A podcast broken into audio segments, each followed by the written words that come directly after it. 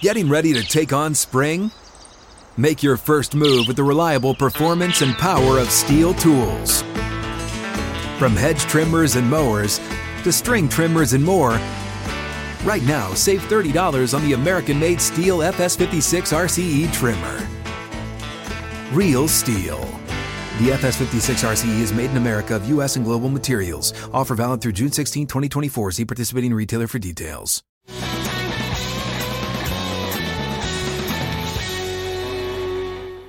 Outkick 360 rolls on. The big news locally in the state of uh, Tennessee was right here in, in Nashville this week for the SEC and for the Vanderbilt Commodores. $300 million announcement where they're going to upgrade facilities in the athletic program. It is something that we have talked about over the course of the decade that we've been together as a show. Whenever we've had this discussion, we've gone to Chris Lee of VandySports.com um, Chris, it wasn't too long ago, and Chris joins us now, by the way. Thank you for the time today, Chris. It wasn't too long ago that we were wondering if, if Vandy could get $300. now they have 300 million. What, what was your reaction to the announcement earlier this week?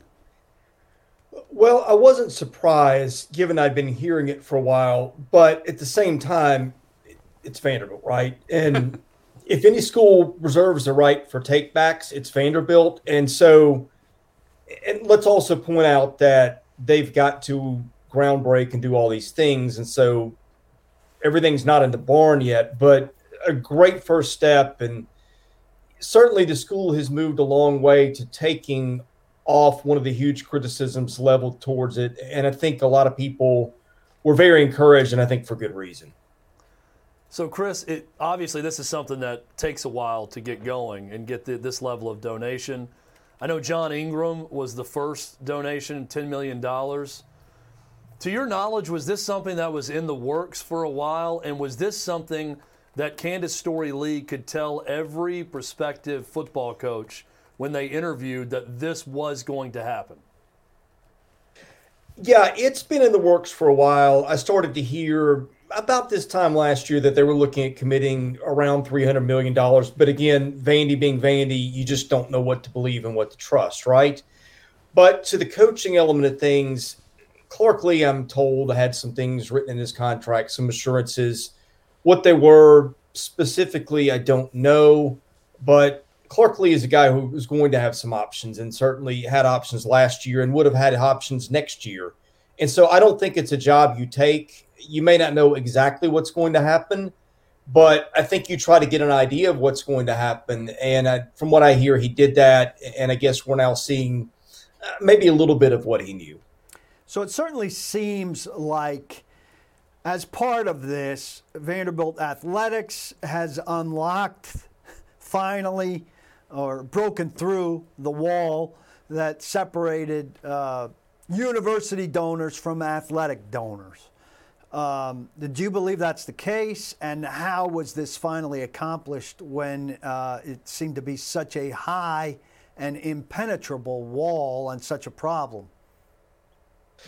That seems to be the case. I think the biggest first step was, I'm going to say last May, I was told that Daniel Diermeier had made the decision to move on from Susie Stalcup, who was their head of development and they had raised a lot of money under her watch, but I think she had alienated some people. And she was a person that Malcolm Turner, I think, had a lot of conflict with. Is he wanted to raise money, and the school did the school's things to wall off donors. I think getting her out of the way was a major step, but is also a signal, uh, maybe to the rest of the school and to people that we're not going to allow athletics to continue to have the difficulties it's had in the past. And so I think that's a thing where getting rid of her a year ago laid the groundwork for a lot of what you saw today, probably. So, Chris, when you look at what they're doing in this plan, and I love the fact that they came right out and said, this is going to impact football and basketball the most, the, the, the sports that drive the most revenue, the sports that, let's face it, SEC fans care about the most probably in, in that order for most schools. But the football stadium, you know, there's one little bit of disappointment, and I know Paul talked about this also, but one little bit of disappointment from fans was that there's not going to be a new stadium, but they are going to do things to help the current Vanderbilt Stadium. From what you've heard about this, will Vanderbilt fans be pleased with what's going to happen to Vanderbilt Stadium with improvements that are planned?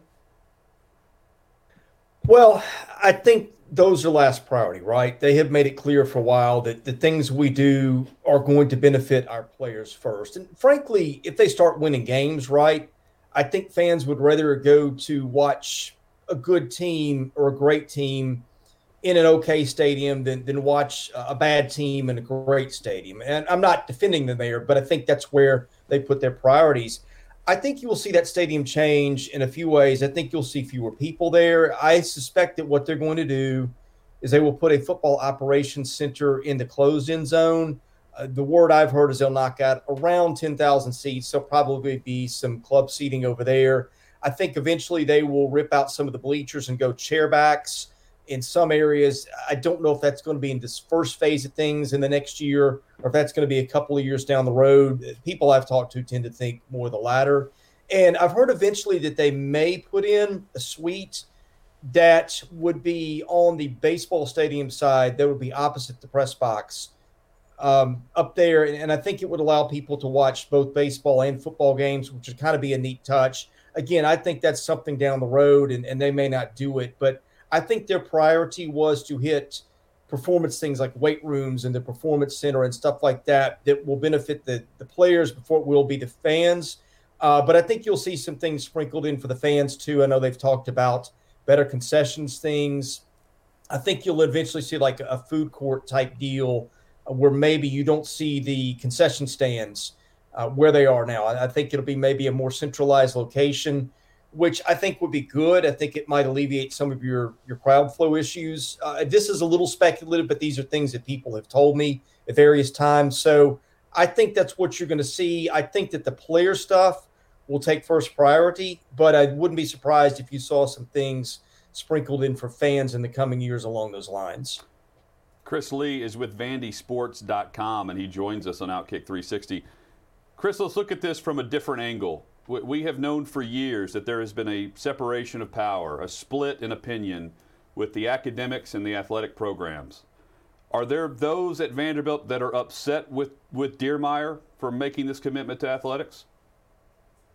Oh, I mean, I'm, I'm, sure there are. I think that's one reason you didn't see it before now. I think that anytime you start spending a lot of money on sports, and look, $300 million anywhere for anything is a lot of money, right? So I think the thing to me, it's not just the fact that they are committing this money towards athletics. It's also a sign that the chancellor's got the guts to take that crowd on. And to me, that's got significance beyond just what they're about to do, because I think that tells you you have a chancellor who might be willing to go to bat for sports uh, when other things come down the line. And I think one thing that they need to do is to get priority registration for their football players and their athletes. I mean, they are against the same constraints that the rest of the student body is. And so you see kids missing practice and, and taking labs at crazy times. And I think it just exhausts a lot of the players. So that's one thing I'm looking at too, is a thing of significance is I think that when it comes to a time to where the chancellor has a chance to do other things to help sports, he's already shown that he's willing to go out on a limb for their programs. And I think that's a big thing too. Is it your understanding that the football building is going to be where one of the football practice fields currently is? And do you have any inclination as to where they're going to squeeze the basketball building given the limited footprint there? What I think will happen, and they kind of reserve their right to commit to things, and they just said some things may change. But when I've talked to people, what I hear that will probably happen is they will tear out that closed in zone and they'll put the performance center there for football. I think they will roof in or, or close in or, or, build an indoor facility somewhere where one of the two practice fields is now for football. And for basketball, I think what they will do is they will tear down the Palmer Fieldhouse, which is you are sitting in the closed end zone. If you look diagonally, kind of to your right, uh, beyond the scoreboard, beyond the grassy end zone, kind of diagonally to the right there. That's where that building sits. My understanding is that's probably where the basketball court will go, that the practice facility or the operations center, as they call it. Uh, to me, that's that's a little squeezed, but I, am sure they've thought about it, and that's where people that I have spoken to expect that to go. So, Chris, from a football perspective, we like what Clark Lea has done so far, and we can go back. James Franklin, while James Franklin could get along with anyone, and he worked hard to, to build relationships and have the marketing angle for it, um, wasn't necessarily knowledgeable of Vanderbilt and the way things are done at Vanderbilt when he came in. Derek Mason, while we like Derek Mason, never really jived with the Vanderbilt community. Clark Lea seems like the perfect fit for the Vanderbilt fan, those that didn't graduate from university, but definitely the Vanderbilt alum, and he seems to have generated some excitement with past players and alumni. Do you see him right now as a really good fit for what that program needs right now? Yeah, I think you made really good observations there. I think he's a great fit. Um, at first, I wasn't sure if he should have been the guy. I wasn't against the idea but they had some decent candidates, and he's never been a head coach, and to me that matters. But everyone I have talked to has been really impressed with him. And look, let's be clear. There's a long way to go from impressing people in private conversations to winning football games. And he may have a lot of things in place that are good ideas, and you can still lose at Vanderbilt for reasons we all know. But having said that, um, he's been in school there. He knows the value of a degree. He knows what he's up against. He lived here. When I have dealt with him and talked to people who've dealt with him, he just seems like a guy who does not leave a lot of stuff to chance and is also probably more realistic than James in terms of, of where he can win battles and how to win battles. And I think the point that you started your question with was a good one. I think that Derek didn't try to fight those battles and just did not want to rock the boat.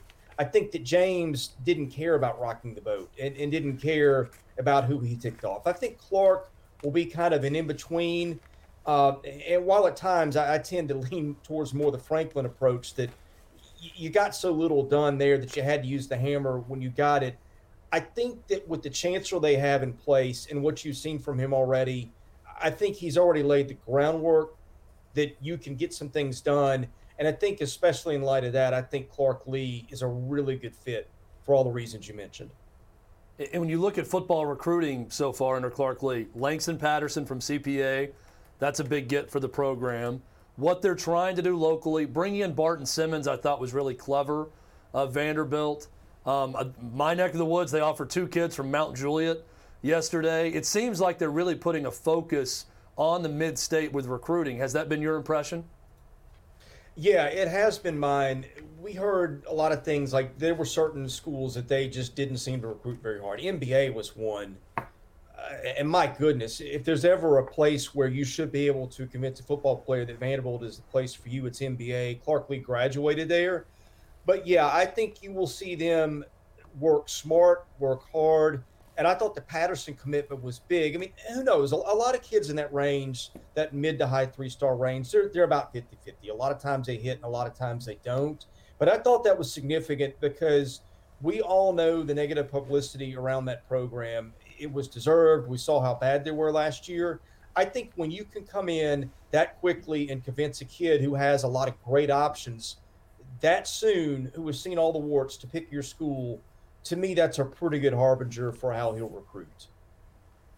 So Jerry Stackhouse now going into year three, as he as he transitions with this program.